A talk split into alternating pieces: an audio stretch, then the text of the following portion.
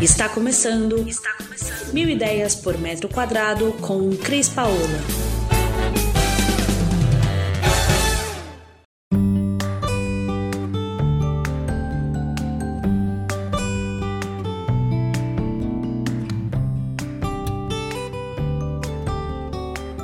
Olá, Cris Paola, direto aqui do nosso canal Mil Ideias por Metro Quadrado nosso podcast e hoje trazendo uma convidada especialíssima. Especialíssima, primeiro, por ser uma amiga querida do coração e depois por ser uma profissional que eu admiro e que eu queria muito que viesse no nosso canal para dividir um pouco da experiência que a gente acumula aí nesses anos para inspirar vocês, para fazer com que vocês pensem cada vez mais na sua casa, da melhor maneira possível. E antes de eu apresentar a Ana e ela começar a falar aqui no nosso canal, vocês que estão nos assistindo pelo YouTube, não esqueçam de se inscrever no canal. Se gostar do que a gente falou aqui, dá um like.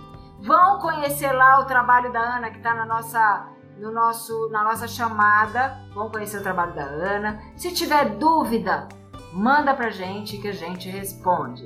Ana Rosenblit, minha querida amiga, eu queria que hoje você se apresentasse aqui no nosso canal contando um pouco da sua história como arquiteta e um pouco da sua história como espaço interior. E por que o nome espaço interior, que isso é o mais bacana da tua história. Vamos lá. Eita, que delícia de convite, hein, Cris? Eu que fico feliz porque a minha admiração por você é enorme também. Eu acho que é meio recíproco, então. Então, estou super feliz de poder estar fazendo parte aqui do canal com vocês. Me conta. Bom, a história, vou, vou é. contar, eu preciso resumir porque você sabe que eu falo muito, né? Ótimo. Uh, e é, qual que é a grande história? Na verdade, a arquitetura foi a minha segunda faculdade, não foi a minha primeira faculdade. E aí eu trabalhava numa empresa e eu estava já me descobrindo como arquiteta. Eu fui fazer decoração na Pan-Americana de Arte e aí eu comecei a fazer projetos para os amigos num determinado momento, a própria empresa que eu trabalhava, ela falou assim, Ana, a gente quer fazer uma reforma aqui no, na empresa e a gente quer que você faça o projeto, só que você precisa ter nota fiscal. E foi aí que eu criei o Espaço Interior. Aí que nasceu a Espaço Interior. Nasceu a Espaço Interior há 25 anos, mas vale constar que eu comecei a trabalhar com 10, tá? E que a coisa tá ótima. É melhor, eu nem, é melhor eu nem falar com quantos que eu comecei, porque é melhor eu não falar quantos anos. Aí é, essa história de fazer conta, de falar de números, eu falei, eu não falo mais, eu pulo essa, essa etapa. Ana, e como você está contando pra gente aqui que a arquitetura acabou sendo uma paixão que fez com que você fosse descobri-la através de cursos e depois fosse ser uma arquiteta, hoje uma arquiteta reconhecida, né?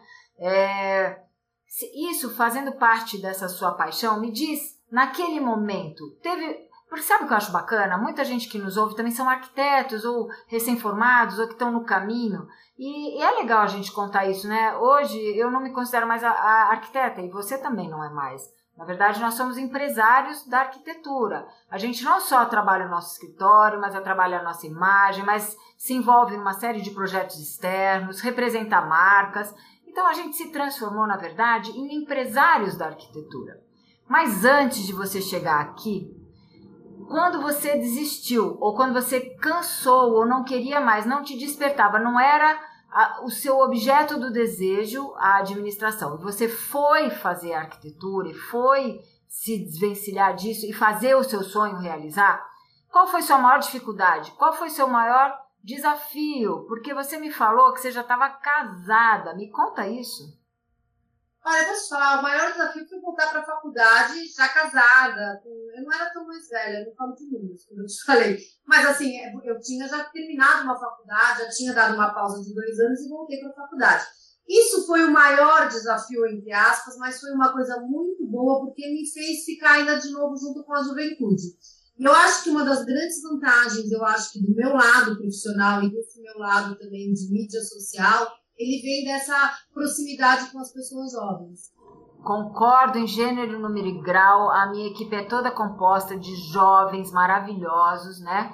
Que fazem a gente se reinventar todos os dias e que são e que realmente vale a pena. Eu adoro também conversar com jovens. Quando a gente vai em algum evento e que senta na mesa, né? Esses eventos que a gente vai para almoçar, ou para tomar um café da manhã, e você pega e senta com jovens, é tão bacana. É, uma, é, uma, é muito legal porque a troca é enorme, né? É uma troca gigante. A gente vai, eu acho que a gente vai aprendendo. E outra coisa que é legal, Cris, é a gente escutar muito também os jovens, né? Porque é uma mentalidade diferente. E até vou te falar uma coisa. Antigamente, quando a gente fazia um escritório, assim, eu fui ter é, RP, eu fui ter essa coisa de marketing, sei lá, acho que há 10 anos atrás, 5 anos atrás.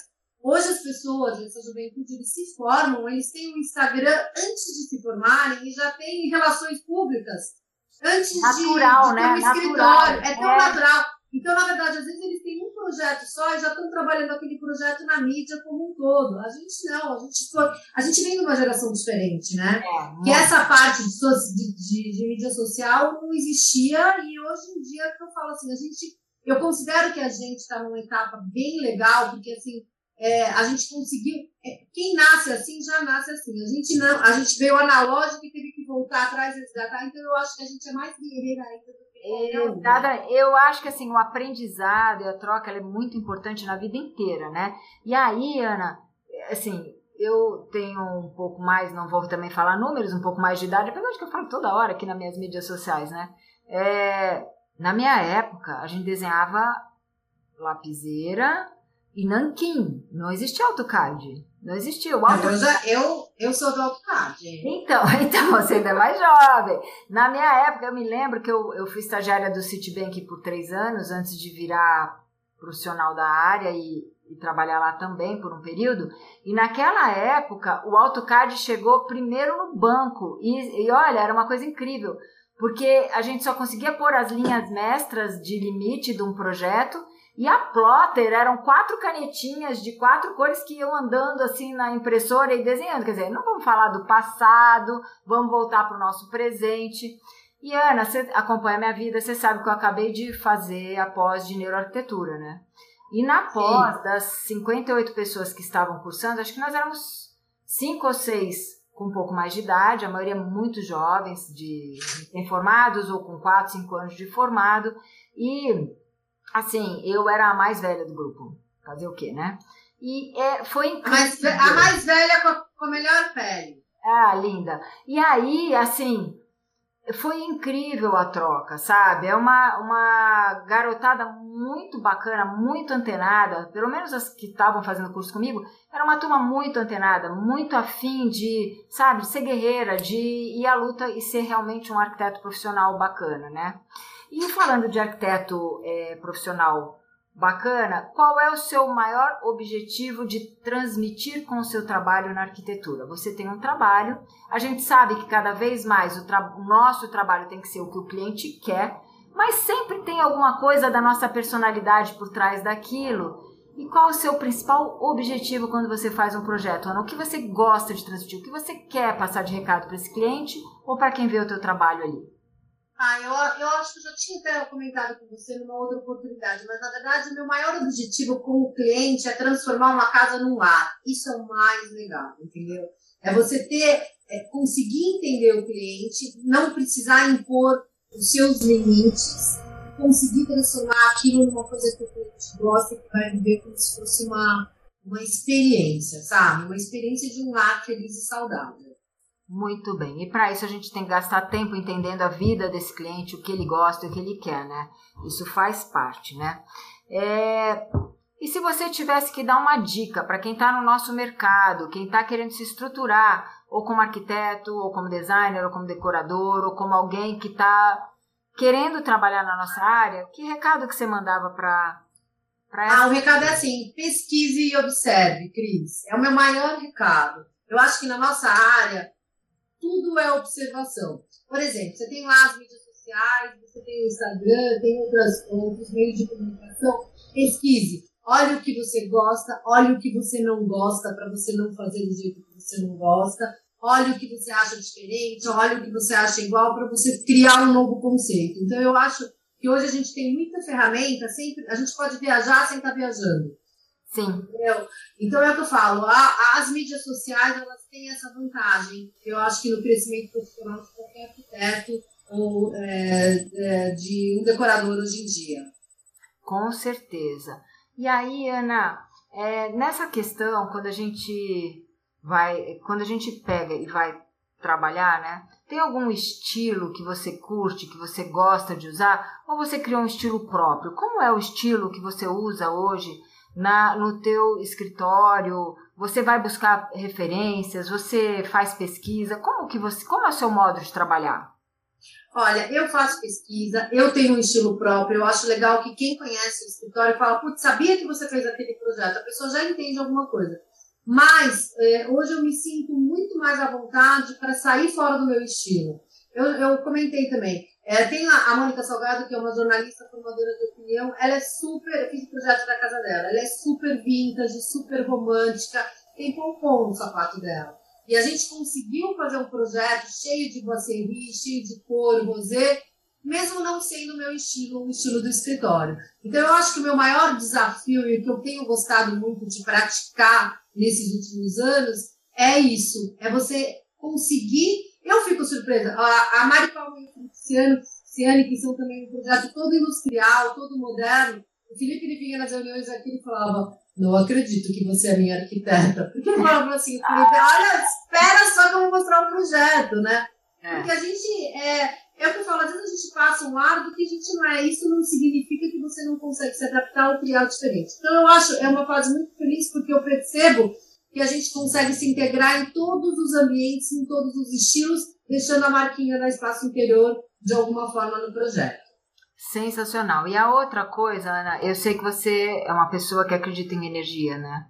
E você concorda que a casa das pessoas tem que ter organização, estilo, mas principalmente algumas correções que são importantíssimas que a gente faz quando a gente é técnico, quando a gente é arquiteto, de iluminação, de circulações que gerem uma energia melhor na casa delas para elas. Você, você, eu sei que gosta muito de energia, sei que é uma pessoa que curte, mas você não acha que isso poucas pessoas conseguem alcançar a importância da energia da casa? Eu acho, porque assim, na verdade, a gente já conversou até a respeito disso, Cris. Você precisa acreditar. Não adianta você querer impor para uma pessoa que não acredita. Então, na verdade, é o que eu falo, é uma, o cliente, quando chega até mim, ele já tem uma afinidade, já conhece esse meu jeito. Eu falo muito disso, eu acredito muito nisso. Então, assim, o cliente já está conectado também por isso.